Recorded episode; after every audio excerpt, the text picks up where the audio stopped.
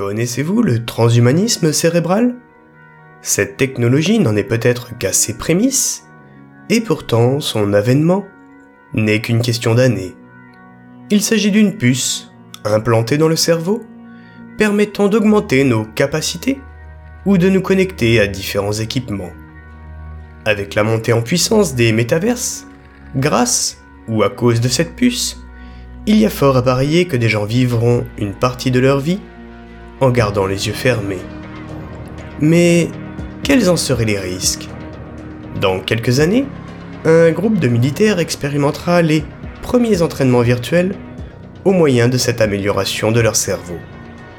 Un entraînement qui repoussera leurs limites bien au-delà de l'extrême. Bienvenue dans le labyrinthe de Satan, partie 2.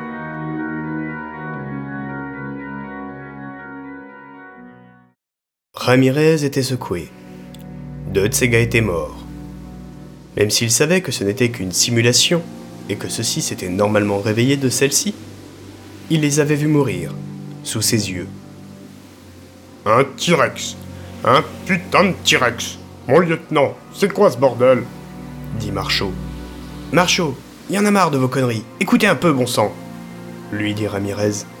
Le but de ces simulations est de nous préparer aux cas les plus inimaginables afin de pouvoir faire face à toutes les situations.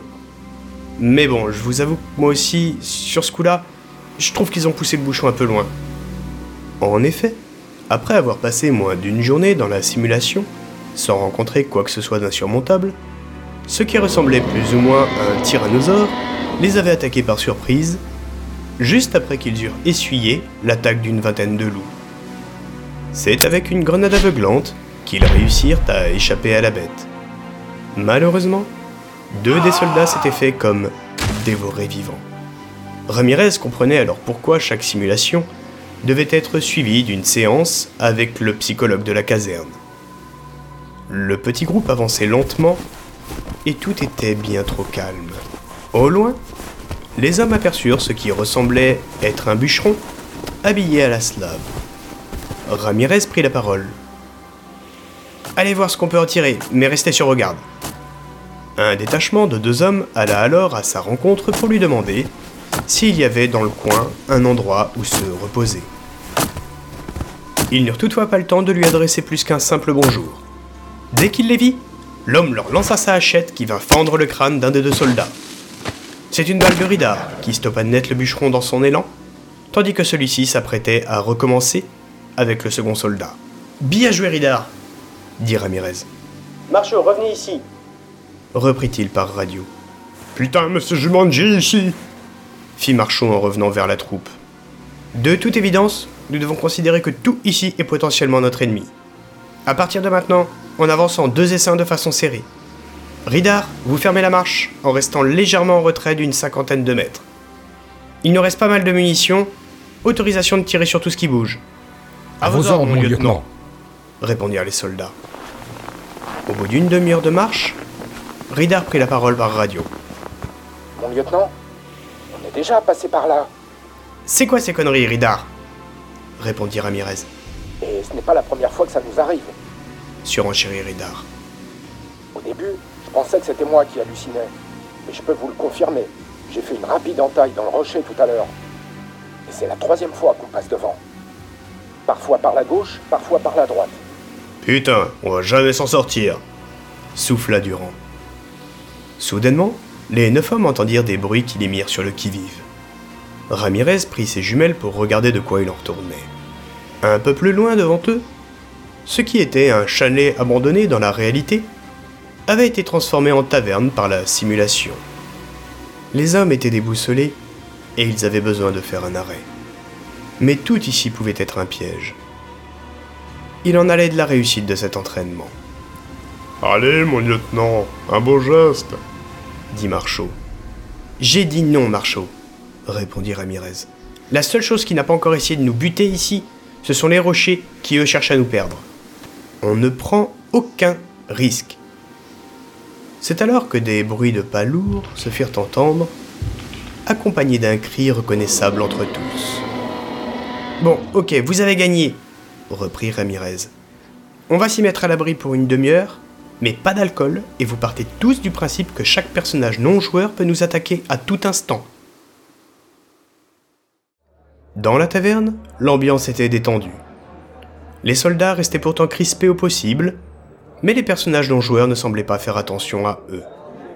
Tous convinrent alors de n'adresser la parole à personne et de se faire aussi discret que possible pour faire le point ensemble. Bon, je résume, dit Ramirez à voix basse. Plusieurs meutes de loups, un voire plusieurs dinosaures, une zone montagneuse qui se réarrange tout le temps sans qu'on s'en rende compte, et du danger partout. En termes de munitions, il semblerait que nous avons précisément la même chose que lors de notre vrai viron montagne, moins ce que nous avons déjà utilisé. Durand, côté ration, ça donne quoi? Même chose que pour les munitions, répondit Durand. Bah, nous avons de quoi tenir seulement deux jours, puisque notre véritable excursion ne devait pas durer plus longtemps. Ok, merci Durand, répondit Ramirez. Je vous ordonne à tous de ne pas avaler autre chose que vos rations. Comme nous ne savons pas combien de temps ça va nous prendre pour sortir d'ici, que chacun divise par deux sa consommation d'eau et de nourriture. Ridar, vous avez la carte sur votre GPS Ridar alluma son HoloWest, une sorte de smartphone holographique qui s'affichait à l'intérieur de l'avant-bras. Après avoir pianoté dessus quelques instants, impossible d'avoir la moindre information. Il sortit une carte papier. Cela pourrait sembler curieux, mais depuis qu'il s'était fait avoir en mission par une bombe à micro-ondes, il prévoyait toujours une version papier des cartes dont il avait besoin. Sauf qu'en l'occurrence, la carte n'était plus la même. Bon sang, c'est quoi ce bordel? dit Ridar.